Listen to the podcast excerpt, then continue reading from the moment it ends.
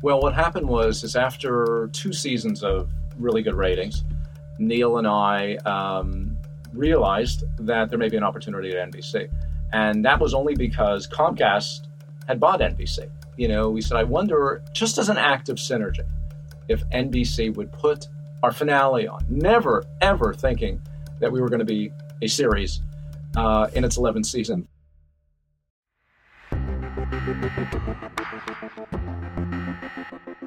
Welcome, friends, to Exec Producer. I'm your host, Noah Pollock. Every episode of Exec Producer offers a deep dive into one of your favorite shows from the point of view of both the producer who dreamt it up and the executive who championed it. Where the idea came from, the hurdles they faced in selling it, and ultimately, how it made it to air and into popular culture. I've worked as an executive at four separate networks, and I've produced and overseen hundreds of hours of television. I've seen the good, the bad, and the ugly, and I hope to share some of that wisdom with you. So settle in, turn it up, and enjoy. And please also remember to subscribe wherever you get your podcasts and follow us on Instagram at EP with NP. So with that, thank you again and enjoy the show. All right, here we are. We're rolling. Uh, we are at the incredible offices of A. Smith and Company. Thank you, Arthur Smith, for hosting us here today My, my pleasure. in the luxurious sound booth. Uh, hopefully, the sound of this. will This is great. where I do my business.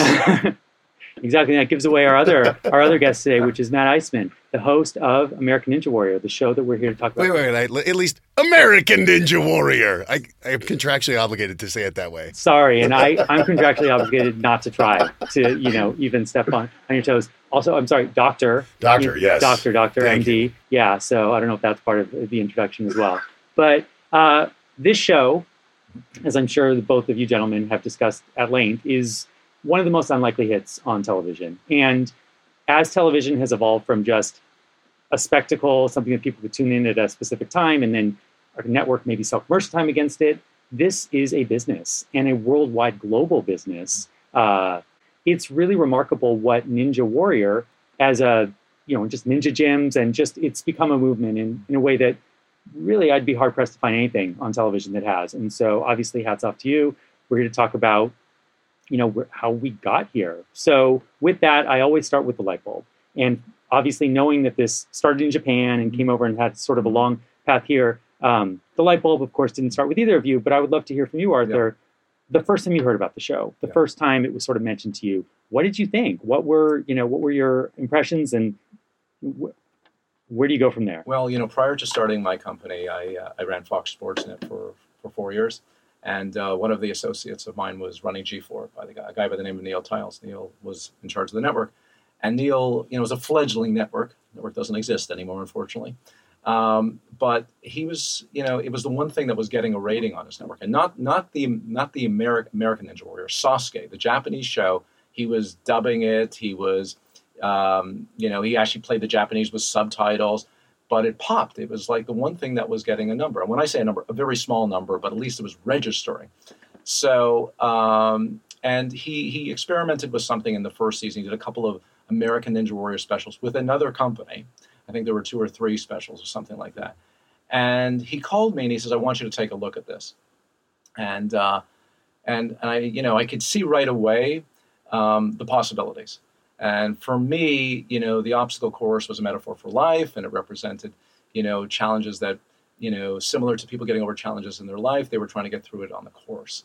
Uh, and there were some other things that that that that grabbed me right away, and I knew that it had the foundation of something really good. Never in my life did I anticipate being on season 11, which is coming up on NBC. I never anticipated being on NBC at all.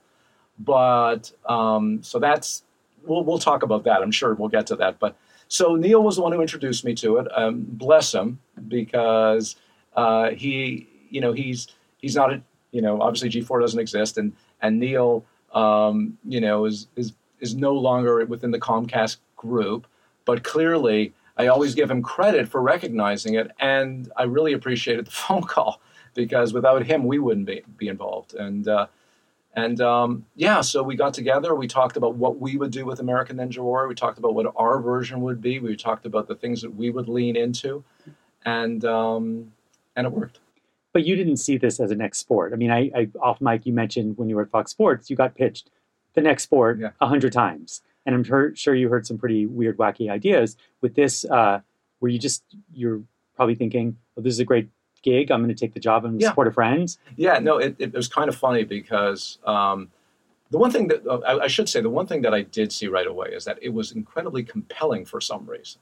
And I go, why does this work? And we, you know, started to break it down. But it, when Neil asked asked us to take over, I said, Neil, I said, if this is a pilot, I'm not doing it. He goes, no, no, it's a series. I go, oh. Okay. And then it's funny because I taught. I remember Matt Miller, who worked for us in development, and I Mhm. talked to him. I said, Matt, do you know about this Sasuke show? My kid's into it. This kid was like eight or nine years old. I go, oh, okay.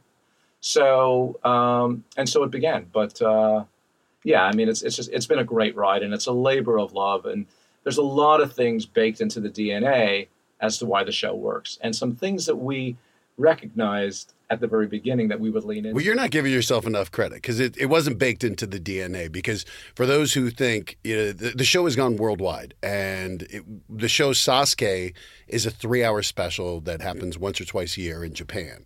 And Arthur was the one who took it and then turned it into uh, 10 episodes. And then eventually, we're now doing 35 hours of primetime TV.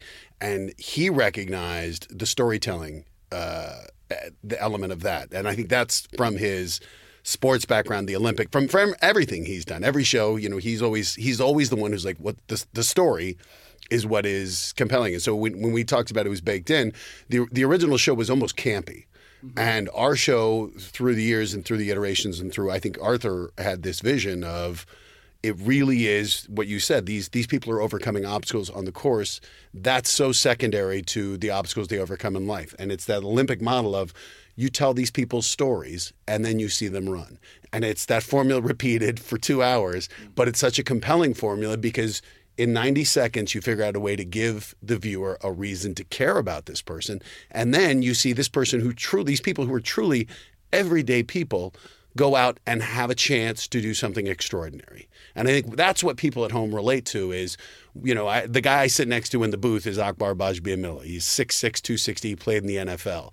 And all of us watch the NFL, we love it, but try as we might, we could never do that. But when you watch American Ninja Warrior, you see yourselves in these athletes. You see yourself in the mother uh, of five kids in Detroit, or the person who's you know Joe Leiden who had stage four pancreatic cancer, or someone who's battling substance abuse like Steve Seaver, or someone who's caring for uh, a, an ill loved one like Michael Stanger. You see yourselves in these everyday people, and you want them to have a moment that you know will brighten up their lives. Right, the best version of ourselves. Yeah. right? I don't exactly see myself physically in some of those people, but emotionally. Right. Just say, Matt, what what about you? I mean, for you, the first time you heard about the show, because obviously predates you as well. Yeah.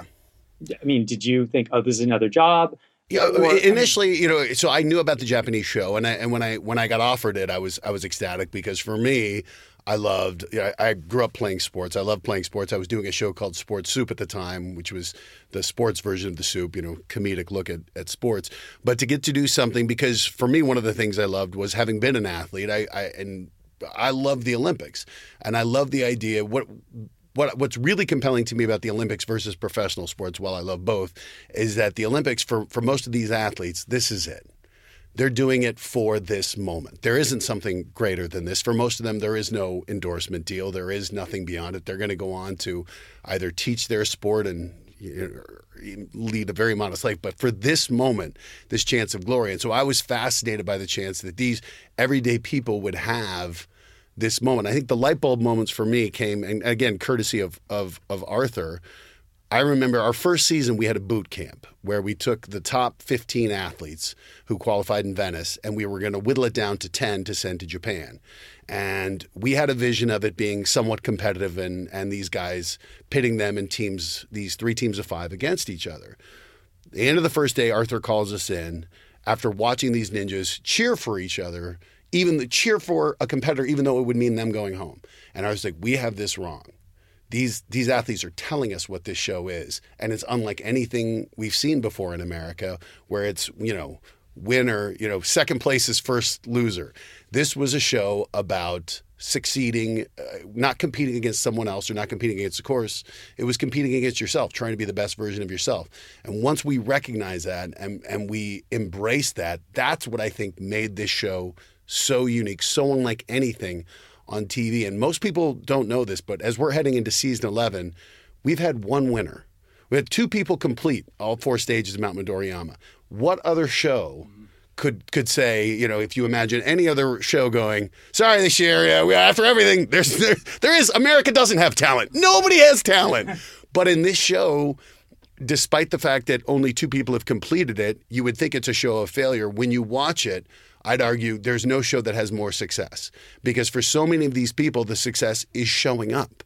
It's getting through an obstacle. And Adina Stanger, we were kind of referencing Michael Stanger. Here was a woman who, when we first met her, is in a wheelchair with Ehlers-Danlos syndrome. We're not sure if she's going to live the next year. Cut to last season, she's on the course. She gets through one. She gets through one step on one obstacle, falls down, gets out, and goes. That was the biggest win of my life. And what person at home isn't tearing up seeing this woman who was told you might not live now competing on the most physically grueling course. Who cares if you had a buzzer? The fact that you showed up was the win. And I think that's one of the unique things about this show is that you can watch it and see success in so many different ways. And in this society now where I think so many people feel pressure to be the best or feel like a failure, it's a great show to say it's okay. Be your best. And that's the victory. One also, I think, going back right to 2010 or whenever you guys came onto this and when it started to really, really mm. tick up, it's all about mean right? Television was certainly yeah. mean, and yeah. we're gonna, you know, be these snarky judges, and you know, we're gonna really, really rip people new ones all the time. And this show, I don't know if anything mean has ever happened on this show. Yeah. well, I, that was another thing with because I'm a comedian too. So there were times when there were falls where there might have been a laugh or something, and it's like that's not what this show is. We never demean anybody. We're celebrating them, and it's that part of. There is no shame in in in in falling. It's not failing. And I think that was something that again Arthur really tripped to early on was this show is aspirational, it's earnest, and it's celebrating these people. You know, coming from um, you know uh, sports, and uh, you know, I produced three Olympic games. Uh, you know, I, I, I've always, I was always an entertainment guy doing sports, even when I was in sports. And the thing I loved doing most was telling stories. And uh, you know, our first meeting when we we were we set up to do Ninja Warrior the first season, we got all the producers together and we said you know, um, just like people care about bobsled every four years, we're going to make them care about this obstacle course, and that would that that was right from the very beginning. So, and you know, Matt Matt already said it. There are some unique things that that that um, separate Ninja from other shows. Like, you know, we don't have a winner, or we have rarely have a winner, and um, it's the only sport where the athletes root for each other. It's the only sport where men and women compete on the same course. So I think those those are really you know great positive messages. Um, and it, and it's interesting what's what's happened over the years. We've we've seen, you know, early on when we had a few hundred people applying. I remember when we hit like like two or three thousand people, and we were high fiving each other. And now, you know, we have eighty thousand people try out for the show. So um, yeah, it's pretty crazy. It's pretty crazy. I mean, eighty thousand people—that's a that's a small city, right? Well, and and it's amazing too. You know, we had one competitor, David Campbell, who had a backyard gym, where people couldn't train on these obstacles because they didn't exist. And now, we're probably within a three hour radius of anyone who's listening to this podcast, there's a gym or a backyard course or someone who can teach you, train you. We, we see these people building these courses in their gyms. We see kids for their gifts asking, I want a salmon ladder in the backyard. And, and, and it's amazing. I think it's also one of the few TV shows that, you know, rather than inspiring kids to watch more TV, inspires them to get active. And I think in this era where kids are glued to the screens, it's great to have a show where it's like, okay, watch the show now, go get active, go get healthier. Oh yeah, I mean, when I took my kids to the taping, right, they, they want to run up that wall, yeah, right. I don't yeah. think you could see that wall and not at least try to run mm-hmm. up it. Unless you're a host and you know you're going to pull an Achilles, and, and, they they've literally banned me from trying any yes. more obstacles. Yes. Uh, so well, let's talk to how we got here in 2019, where this show is a phenomena and a part of just so many people's living rooms and and just part of the vernacular. It obviously didn't start that way, mm-hmm. and so you got the call from your friend, yeah, Neil. Uh, you took the show on at the time. It was G4. I don't even think it was Esquire yet, right? It was G4. So G4 then becomes Esquire. Yeah uh, and you're just going along, you're going along. At what point did NBC enter the picture? Well, what happened was is after two seasons of really good ratings, Neil and I um, realized that there may be an opportunity at NBC, and that was only because Comcast had bought NBC. So it it may have never happened had Comcast not bought NBC. So you know, as always, you know, I know this podcast is about the and you know anatomy of a hit show. So there's a lot of things that happen. Neil and I were friends from Fox Sports. He gave me a call. You know, Comcast buys NBC, and Neil and I were together, and you know, talking about the show. And you know, we said, I wonder, just as an act of synergy, if NBC would put our finale on. Never ever thinking that we were going to be a series uh, in its 11th season, 35 hours. So, um, so we uh, we approached NBC and um, bless Paul Telegdy, Brandon Riegg, who was our key executive at the time, um, and they put it on. But even them, never ever thinking that it would be anything. As a matter of fact, that night of television was a great night in our company's history because Hell's Kitchen was on that night, which is another show that we do, and Hell's Kitchen was eight to ten, and Ninja was nine to eleven, and um, Ninja finished second to Hell's at uh, at nine, but then won won the ten o'clock time period. So that night we won every every time period, and Paul. Telegdy, he wrote me an email and he said, "Mr. Monday Night," because our company run. and I was like, "Great!" I was like, and um, but the other thing he he said right away is, you know, we should think about doing more, and that was the beginning.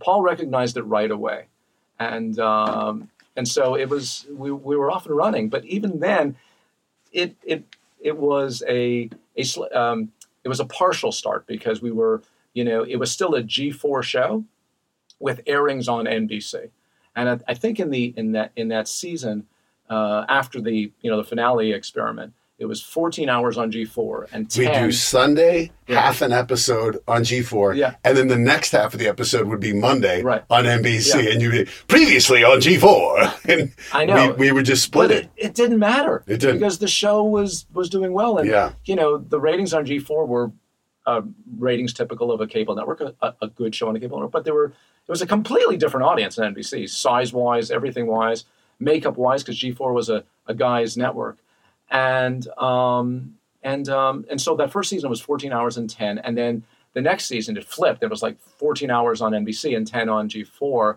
uh, or 10 on Esquire because Yeah. Esquire came into the picture Yeah. and and then uh, at a certain point NBC says we're we're taking it all, and uh, and that was it.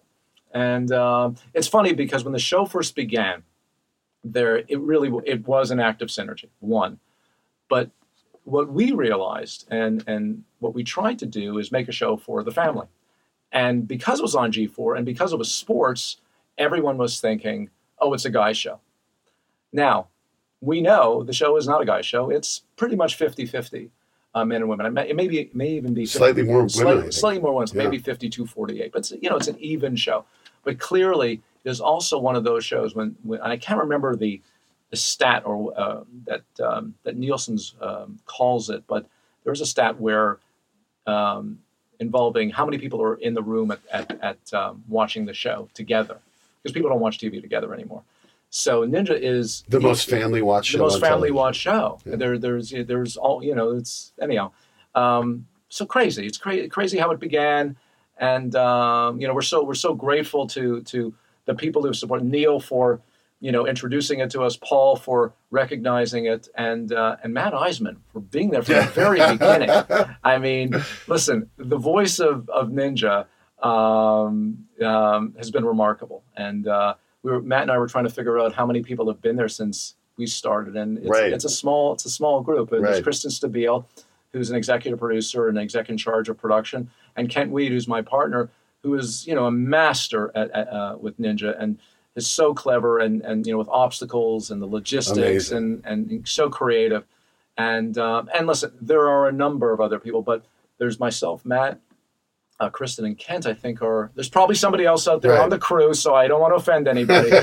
but uh, but uh, We're the Fantastic Four, is what we crowned yeah, ourselves. You, you, you can say that. I wouldn't say that. I'm, I'm supposed to be hyperbolic. It's a host job. Yeah, it's better than saying you're the final four. Right, Yeah, right, exactly. right. Uh, so, was there anything that you did specifically to lean into the big family audience? I mean, as it turned more to NBC and away from you know G4 and Esquire. I mean, obviously the scope and the scale Yeah. on a network budget is Yeah. going to be bigger, but Yeah. the storytelling, say no, we've got we're we're programming to eight year olds. Yeah, here, I mean, the storytelling was there on the G4 show, but we hit it harder. We definitely hit it harder. Yeah. And by the way, when we knew that the finale was going on NBC for that experiment that season, I remember looking at Kent and Jesus, like, geez, I don't want to wake up to um, a, a, a, bad rating. I was so nervous, and I said, we got to broaden the show out, and we we did, you know, go into the trenches and made sure that that finale had the storytelling and had the background pieces and the things that we thought were critical to broadening it out, and um, it worked.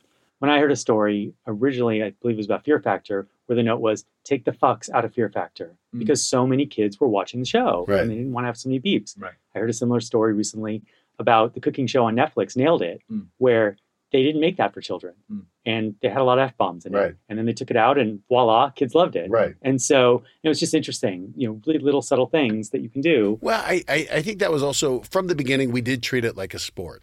And, you know, in sport, you, you, you do take it seriously. And, and the other thing we had was just having this this ninja, these group of ninjas who have always helped us figure out how best to do it. They're not the people who curse. They're not the people who, when they fall in, complain. They're the people who come out and say, "Shucks, you know what? I'm going to work harder, and I'll be back next time." And it is this this sense of, and then they go to the sidelines and root for their friends, even though their their season is done. And so a lot of it was obviously, you know, we were cognizant of the fact that that we had a show that had this broad appeal, but also these ninjas really are the people they appear to be, where they they lead this lifestyle. And what I love is uh, so many of these ninjas have opened gyms, and when you go there and you see a new person come in, in a lot of places there's a hierarchy. In sports, there's hazing. When you're a rookie, you carry the equipment. You know, you you don't get to touch the the salmon ladder until you've proven it. Here, it's the total opposite where a new person comes in and someone like Ryan Stratis, who's been doing it all 10, 11, now, well, presumably 11 seasons, he'll, he'll be back. He'll be back. He'll coach them and say, well, you know, we're so glad to have you out here and make you feel welcome. And you see people they love this camaraderie in this sense of I don't feel judged if I'm not as good as you. Instead, I feel inspired because I know you're going to help motivate me. And I think it's just been amazing watching this community grow and seeing it now that we do Ninja Junior, the kids version. We had no idea initially how these kids would handle it, whether they would be competitive or petty, as sometimes kids, you know, from nine to 14 can be. It's the same spirit. It was the exact same spirit. Yeah, it was the same thing. And I think it's just this inherited DNA now with this sport where it is about camaraderie and support. And it really isn't this competitive thing, even though you are seeing these people push themselves to their limits at the end of the day, they're cheering for one another, which again is so unique, and particularly in competitive shows or reality TV. I love that. You guys have created a, a decorum, you know, and a set of rules, right? I mean, I know Arthur, you're a big golfer, right? You're not allowed to talk on the golf course, right? And that comes from some somewhere, yeah, right? You're not allowed to cheer like you would at a different sporting event. And here, you've set a, a standard, which is pretty incredible for kids. I have kids of my own, and you go to some of these youth games, right? And it's yeah, it's ugly, yeah. right? Everyone right. says they want to be positive for the kids, but but they aren't really. So you know, hats off to to the both of you. So you mentioned Ninja Junior. Mm-hmm. Uh, you know, at a certain point, you're on NBC, you're a hit.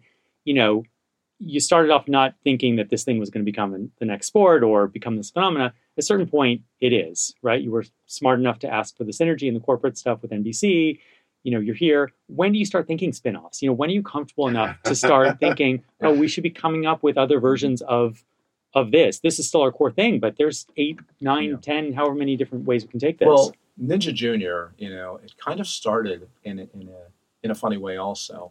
Um, you know we, we knew kids were watching. We could see by the ratings that kids were watching. But then we started to get on a regular basis letters from kids handwritten letters with pictures of them standing in door frames, you know, mimicking, uh, you know, the spider uh, spider climb, and um, and they were saying, when are you going to do a show for us? And I saved them because I, I, I, you know, they're adorable. These letters. Uh, when a, when a kid sits down to write you a letter in today's world, Right. And it's uh, you and uh, Santa. Yeah, and it's and it was clearly kids writing. It wasn't like a parent writing it for their kids and you know, uh, and we'd hear it. We hear it, you know, uh, from from kids. We'd see the letters um, and and phone phone calls to our office from eight year olds. It was weird, and um, and this started a long time ago. This started probably after the third or fourth season. Yeah. However, Comcast didn't have a kids network that um, that they didn't have a kids network that would spend the money to to do this. So if you think of, if you think about the uh, you know across the Comcast lineup, there wasn't anyone there, and um, and it was so funny because people would come into my come into my office and uh, and say, "Did you ever, did you ever think of doing a Ninja Junior?" No, No, that's a great idea. I know, it's so funny. And up until last year, and I was like so tired of hearing this this pitch of something so obvious. Um, but nonetheless, um, we uh, we didn't you know we didn't have a place for it. So when Universal Kids uh, came into play and uh, they had some success with uh, the first the first big show they did was Top Chef Junior, we said now's the time.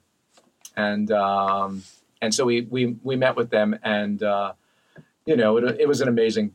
You know, they they they bought the show before we pitched it because they clearly saw it and they clearly heard from, you know, the, you know their research people what you know what it could be, Mhm. and um, and it was an amazing. It was an amazing experience. And Yeah, it it, felt so good to give it to the kids this year. beyond expectations again you know because we didn't know we you know you, the, the reality is we have pe- people don't understand when we create these courses and arthur and kent and and the, our, our, our team of obstacle designers they work year round to develop these obstacles but it's not until the night of that we actually see the entire course assembled and these people don't get a practice they only get one shot. So you, we have no idea on a given night how someone's going to do. Now, amplify that with kids, where we know some of these kids have been training and going to gyms, but we don't know how they're going to react to being in front of thousands of people at a taping and being on camera. If they're all going to fall, if they're going to tank, how they're going to handle it emotionally. So we're out there on the first day going, please let this not be a train wreck. And I think in the first race, we saw both kids hit the buzzer and fly through the course, and we all kind of look at each other like, okay, it's on. Or we made this too easy. It, it- well, it wasn't. It, it really was that these kids are just. It's unbelievable the resilience they have, and this, you know, so much of ninja's strength to weight, and these kids have that in spades. And it was just great to see them. I think, boys and girls. yeah, to see it was like horses that have been strained to be let out, and they're like, finally, we get to show what we can do. The other the other thing about Ninja Junior, which we try to do, is to not treat the kids like kids. You know what I mean? So you know they were going to get called by the voice of Ninja. The voice of Ninja Warrior was going to be the play-by-play man. The course was going to look like the course. Um, Proportionally, I think it's even harder. Yeah. I mean, that warped wall for a four foot tall little girl going up a wall that is ultimately 13 feet. It's amazing when you see someone like Peyton Myler, this little girl, go up it. And, you know, what's great too is, again, you see this four foot tall girl going against a guy who's five four, and like my my my mom my my mom will watch it with her granddaughter, my my six year old niece, and the my niece will go, "That's not fair. That boy's much bigger," and the girl wins. And you just think of what a message it is for these kids to see that and to see, you know, size isn't always the biggest factor and and that girls can do just as well as the boys can. And I think at a time right now it's it's such a such a positive message for all these things. We have no idea yeah, what's going to happen. we get we get surprised all the time. We get surprised all the time. And one of the great things about about Ninja over the years is the walk-ons. You know, we still allow for a certain amount of walk-ons in every location. And we have been shocked and Ugh. surprised over the years. And some of the greatest moments are from the from the person who has slept out there two weeks before in a tent in a long line to get his shot on the course. And you know, we will always make room for the walk-ons. Yeah. And um, you know, listen, there's a lot of people applying for the show. Uh, we go through the thousands and thousands of submissions, and and you know, certain people we invite and and tell them they got a spot, and then we say if you want to walk on, you you walk on. And one of the, you know, there are certain signature moments of the show. You know, Kacy Catanzaro, the first woman to conquer, um, yeah, you know, um, the warped warped, wall warped wall. and the city Um, finals. Yeah, I almost said Mount Olympus because I'm, I'm in Titan, Titan Games land. Okay, it's because he thinks I look like The Rock. I, he gets confused a lot. So, um, you know, I mean, Kacy's is probably one of the biggest moments, if not the biggest moment, because what it did for, um, you know, women and, and, and increasing women's participation in Ninja. But another big moment is Kevin Bull. Yeah, Kevin Bull um, was a walk on, and there had been an obstacle. You know what the name of it was Cannonball Alley Cannonball Alley. in and, Venice. Yeah, and nobody could figure figure this out. Zero Describe for 13. Describe Cannonball. So it's just these. It's three. Imagine almost like cherry balls, like you'd you'd play foursquare with, but they're solid. So and this was obstacle. I believe it was obstacle eight in the course out of out of ten. So at this point, you're already fatigued. You've just come off the salmon ladder, and everyone's trying to grip these balls, and it's it's this unbelievable. You have to use this fingertip strength that you just don't have. So 13 of our best ninjas have made it there and fallen. And Kevin Bull goes through. Now, this guy, it's unbelievable. This guy was a decathlete in high school and college. Now he's a stock trader, um, but he has alopecia uh, totalis. So he has no hair on his body. And one of the things he talked about was, you know, whenever you see someone on TV or film with alopecia, they're the bad guy. And he wanted to be out there to show you can be the hero too. And so all of a sudden on Cannonball Alley, there are only three balls of, of varying sizes. No one has gotten through it. He then, on the second ball, instead of using his hands, puts his legs on it and then immediately just does a backflip and lands it. And we're all stunned. This is the first guy to get through it. This a walk, walk on. A walk on. Yeah. A walk on. And, uh, you know, it was unbelievable. What, what was amazing, and I always remember this shot, I could see this shot as clear as day. And I'm not talking about, you know, when he completed it and he was upside down doing it, but it was the reaction shot of the other ninjas on the sidelines going absolutely crazy. Yeah. Going absolutely crazy, which speaks to the camaraderie of Yeah. the sport. And uh, that that was as memorable as memorable as him completing the obstacle. Yeah. And Kevin's gone on to be one of the one of the star ninjas, and and uh, but you know, such a great moment for you know a walk on, and um, Well, and showing everyone that you know thinking outside the box, right? Is Yeah. the phrase, It's, but it is. It overly used, truly. They're really so did. resourceful, the ninjas, and they'll come up with things. You know, we think of, we think we've considered every permutation, every way you can attack an obstacle, and these ninjas will come up with something new, and that's what makes it fun.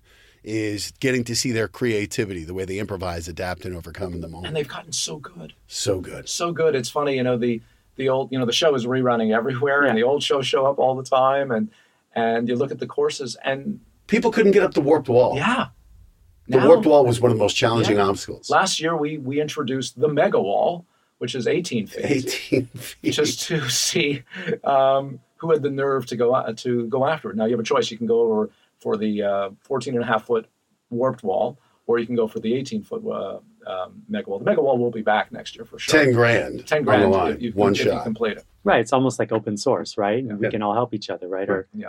right. It also makes me think, with probably because of your Olympic background, people didn't used to high jump that way, That's right? right. Until Fosbury Right. came That's right. around, That's right. right? Now, Well, you really, you know, you and so that's one of the that was one of the points that we learned in boot camp too. That was another thing we saw was that ninjas get better together, and we saw them training. I, I feel like David Attenborough. Look at them learning together. But we would watch them. There was an obstacle we had, the floating doors. Nobody could get through it through the first four days, and then I don't know if it was David Campbell got through it, and once he did. Within 30 minutes, he told everybody, you know, you got to use your pincher grip on your feet. Within 30 minutes, he cracked the code. Every other ninja got through it. And- But he shared it with them. And you saw that where someone would figure out one element of it, someone else would figure out another element of it, and you see them getting better together. And that's what I think has happened with this explosion of gyms is and we now have these national ninja leagues and the uh, ultimate ninja leagues where people are training year round together and you see them sharing techniques and, and innovating together so they are really the growth of the sport has been exponential as they get better together It was interesting that you know we changed the age limit to 19 last, last year, and we're going to talk about the kid in a second, Yeah. who's who's a superstar. But you know, years be- the, the years before that, I we always had these amazing 21 year olds who would show up, and and and like not, they didn't come from nowhere, but the, but but for us they were new stars to the sport. It was always fresh because we'd always had these 21 year olds because they were watching the show for five or six years and training for that moment. You could be a fan of the show and you can actually Right. get on it. Last year we lowered the age limit because we there was such a there's so much activity out there. We wanted to open up, so we lowered it to 19. And the kid, talk about the kid. Mathis Owhadi, he was his kid. And so we we we did uh we were doing Ninja versus Ninja. We did a college madness special where for the first time, even Ninja versus Ninja was 21 and older. But for the first time we did a college madness special where we allowed kids uh, 19 and older to compete. And Mathis Owhadi comes out there and I think he goes to University of Houston and just is explosive. Now he'd been training at one of the big gyms in Houston with Sam Sann Iron Sports, and so we'd heard rumors of how good he was, but he just was electrifying. And that was when we we realized, okay, maybe we lower the age group and bring this kid in. And he comes out and turns out to be one of our top performers, going as fast as anyone, as confident as anyone. And to me, it, really reminds me of the early days of MMA. So the first the first or uh, UFC was was at McNichols Arena in Denver, and it was it was almost comical, where it was you know the boxer versus judo, and I think Royce Gracie won with jujitsu, but it was it was people in one sport, and you've seen this evolution where then people started cross training, and now we've seen people who've grown up their entire lives training mixed martial arts, where they train all the disciplines. That's what we've seen in Ninja Warrior. Initially, it was gymnasts or rock climbers or parkour experts, tracers as they're called, who then learned other disciplines. But now these young kids have just grown up going to ninja gyms.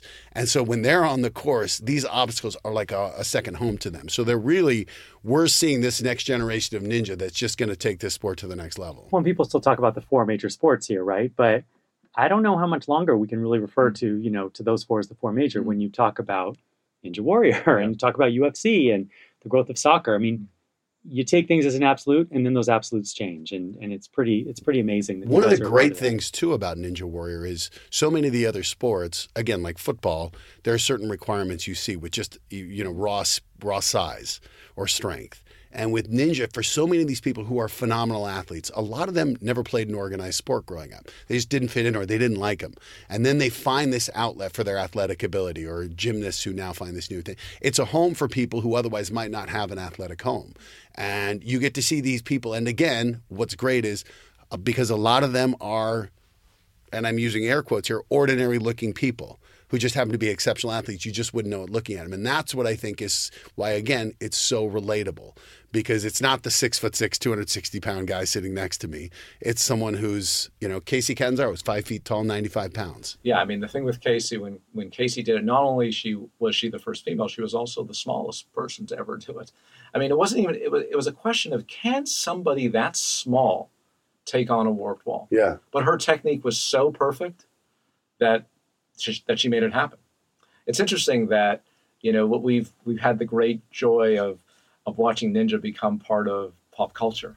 And uh, it's you know we've been parodied parody parody on Saturday Night Live, and For the record, Beck Bennett did a lousy Matt Iseman. I love Beck Bennett, but he didn't even try. so you know There can only be one. yeah, uh, and so it, it, it's great. I mean, you know, Helen Mirren talks about Yes. Ninja Warrior.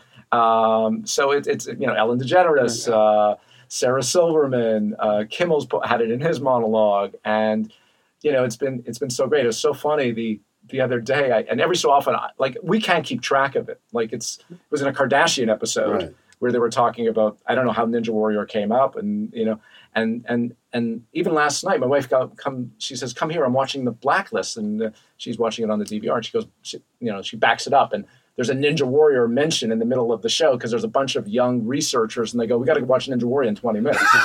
and I was like, and then and then last week somebody there was an episode of Chicago Fire, Yeah. and and and there was a Ninja Warrior mention in, and so And you get paid a dollar a mention, is that correct? oh, I wish Ninja Warrior. I Ninja wish. Warrior. I wish. Yeah. Well, you've created something new, right? That we should talk about as well. That is probably a cousin to Ninja Warrior, and and early returns. Yeah, I mean, obviously it's a it's a high bar, but early returns are really huge for the Titan game. People don't understand how hard it is, I think, to launch a show. And again, with Ninja, you know, we did have the ramp up period on G4 where we, we could take our lumps. And, and by the time we got to NBC, we really understood the show and understood our competitors. So for what they did with Titan Games and, and the, the, uh, I keep plugging the big bald guy, whatever, The Rock, having him on there. DJ, DJ, DJ. goes by now. It's been amazing. But again, I think that's a testament to what uh, you know Arthur does so well is to understand the the importance of the storytelling, which I think just can never be underestimated. You got to have a reason to care for these athletes, and that's something that I think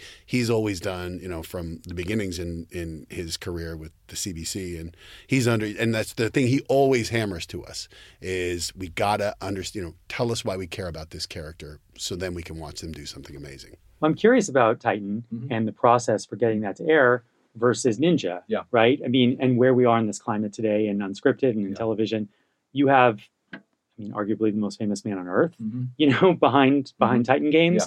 You certainly didn't win Ninja Warrior. It went Yeah. through more. I would Thank say you, Noah. initially, initially. I agree. I love The Rock. the beginning. You know, before your before It was just a very time out. funny Yeah. gesture. He was certainly not the most famous person to me. I was pointing As a uh, you comedian, know, I enjoyed it. It was pointing good. off in the distance. Very yeah, subtle. second most famous. But uh, but you know, Ninja had to do it with without any of that. And I guess my question is, would if Ninja Warrior were to come to the market today, Mm. Would you need The Rock to sell that show, or do you think it sells on its own merits in the climate that we're in? Um, you know, um, hard to say. Hard to say. Uh, I, I mean, I would hope that you know a network would take a gamble on a con- high concept show, which was what Ninja Warrior was initially. And, But- and it had foreign success, so that would have it, helped. It well. did, it did, but it wasn't. It wasn't broad. You know, it wasn't broad success. You know, it was a little Japanese show. It wasn't a show that was killing it in Japan. So, uh, In fact, I- it went off the air for Yes, it went years, off the which air. is why we had to expand. you know, and by the way, our Japanese partners are really happy that we came along Yeah. because, you know, the format that is now on in UK and Germany and Australia is our is our format. It's our show. It's modeled after our show, not after the the original show. So they're they are thrilled with us. Yeah. So so, but listen, there wouldn't be uh, a Titan Games had there not been an American Ninja Warrior because what American Ninja Warrior proved to uh, a lot of people was that sports entertainment can be broad based and can work in prime time. Because before that, immediately anybody's reaction to a something that was had a sports motif to it is that it couldn't work in prime time and it was going to be a guy show. And so um, Ninja uh, and um, uh, Ninja is the is is a big reason why there's a Titan Games. And um, you know we our good friends at NBC, who we've had this great collaboration with Ninja over the years, you know, we just started talking about what was the next great sports athletic competition. And we didn't want to do Ninja. We want to be very, very far away. Other people are trying to copy us. We know about those people. We know about those shows. And uh, but we certainly weren't going to do it, you know. And we had to come up with something different. And the Ninja athlete is very different than the Titan Games athlete. And the mission on Ninja is very different than the, than than Titan Games. People will say it's oh, it's very similar it's similar in the sense that they're both sports entertainment and they both have a lot of story into it, but that's where it stops. And uh, yeah, you can compare, you can compare Dwayne and Matt. You can you Yeah. keep doing that. Yeah. So um, You can make the comparison. You can Nobody's make saying it. it's accurate. no, but But but the, the thing you do well with Titan, though, too, is again, you still find people who are relatable. Yeah. Now they have exceptional dedication, and they tend to be, Yeah. you know, a, a little bit more on on one end of the uh, of the bell curve in terms of athletic excellence than than some of our athletes. But you find these people who they're not professional athletes; these are just dedicated people. And again, when you're watching at home, there's a part of you that feels that's that, that I think is really what makes these shows accessible and successful and the reason families watch them is that it's like hey any one of those people could be one of us ordinary people doing extraordinary things. Well, you know, in all these conversations, and certainly in this one, we're focusing on all these great successes. Mhm. This is this is a success. I mean, you've had multiple shows that have reached this pinnacle, which is obviously a testament to your great career. Matt, you've been involved in some great things in your career, and uh, television and non-television. You were Yeah. you were a doctor. Yeah. I mean, it's incredible. as my dad points out technically you're still a doctor. you're doctor still a champ. doctor, right? yeah, Okay, if you're, as long as you're paying into those boards every yeah year right but you know i'd love um, and i think for our audience to hear uh, maybe not specifically about any one show but you know it's we've talked about the lessons of the success here are there any words of wisdom you can impart from any of your failures or things that maybe weren't quite as successful the one that got the got away the one that you really believed in and that didn't that didn't quite make it stuff like that come to mind or has everything just been a success No, not everything has been a success. Um, that's for sure. But I can't I can't think of anything. I mean, to me, I anytime we set out to do a project, um, I always say there are three things that are critical, and they're kind of obvious, but for some reason it doesn't happen on on a lot on on all projects, and that's you know casting, format, execution, and you need all three. And I've seen great casting be, you know, uh, taken down by the format, and I've seen a great a great format with not so great casting. And then you also have to have the the ability to execute it in a way. It's a it's very much an execution business. I don't think the unscripted world gets enough credit for how how important it is to have the right people producing your show. So um, those are the things I think about. The other thing that I always think about is um, how people watch TV and how that's changed over the years. And I think one of the wonderful things about Ninja is that it's a very easy program to uh, jump into, um, even in the middle of the show, even at the end of the show. And it is the type of thing that goes viral, as we've had a number of Ninja moments go viral. And and also, you know, every Ninja run is a show within itself.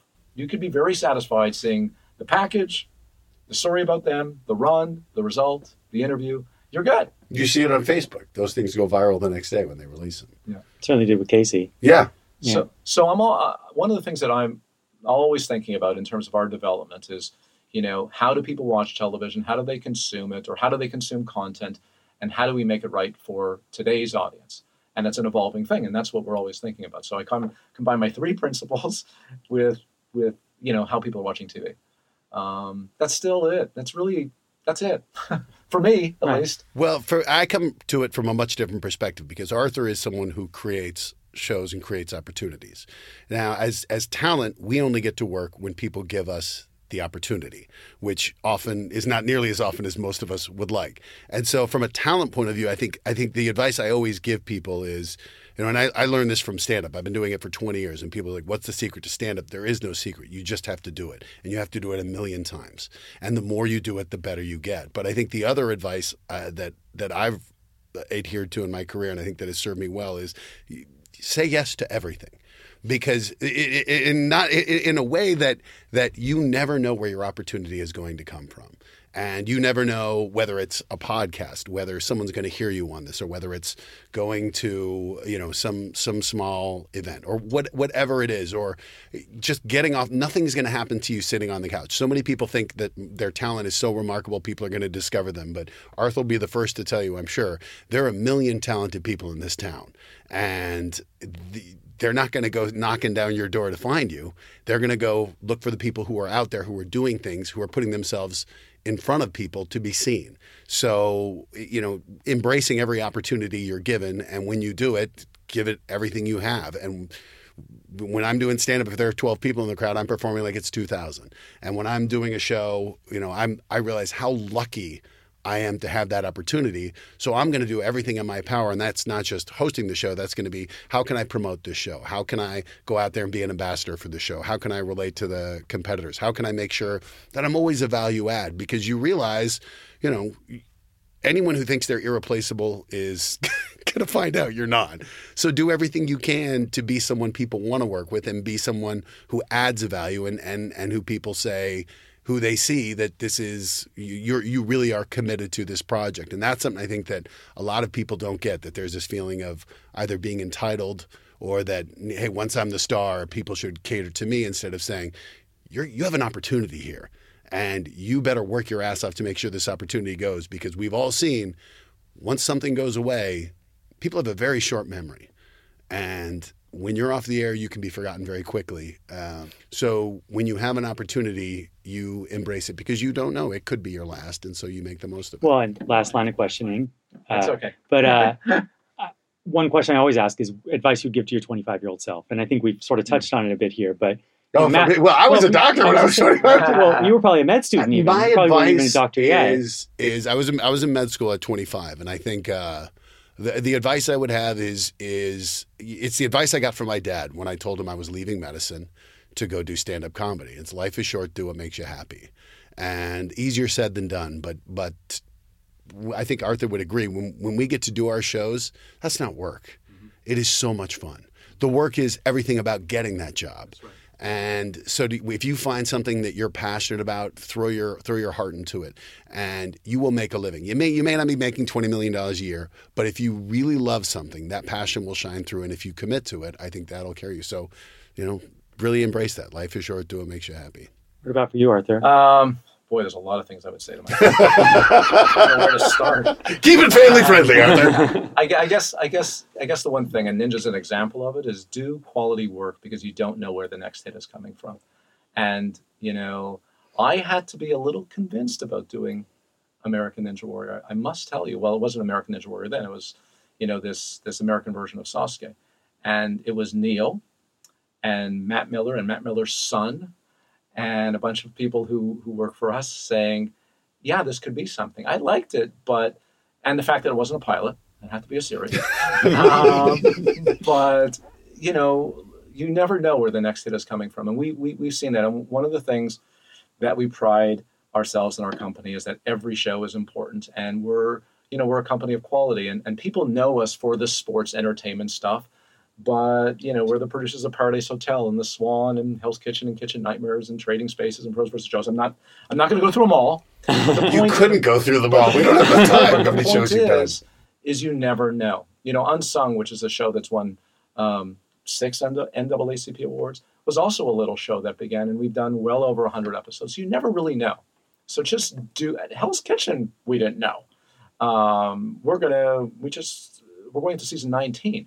So to me, it's it's do quality work, put your heart and soul into it, and you may have a hit. Well, I love it. I can't thank you both enough, not just for this interview, but for the joy you bring my family and my Oh, children. That's so nice. And uh, we loved coming to the you know to the taping a couple years back. And if you would maybe do one during the day at some point, The then- kids do. We tape during the day with the kids. Okay, so thank that you. makes it a little easier. wow, it is very late at night. It is very That's, late. Uh, Red Bull. nights. Red Bull should. I, I should have stock in Red Bull. well, thank you. It's here to stay. And uh, yeah, just incredible spending this time with you both. Thanks, Thank Noah. you. So there you have it the true story of American Ninja Warrior. Thanks to Greg Mercer for creating our show art, and to Chris Carmichael for composing our music and for all things technical. You can find their respective work at gregorymercer.com and christophercarmichael.com. Thank you as well to my guests, Arthur Smith and Matt Iseman, and to my wonderful family for all of their help and support. Also, please do subscribe to Exec Producer wherever you get your podcasts, and follow us on Instagram at EP with NP. And since collaboration is at the heart of this project, I'd love to hear from you, the listeners. Please reach out with what you liked, what you didn't like, and any ideas for future episodes. So thank you again for listening, and please come back next time. I'm your host, Noah Pollock. Choose kind.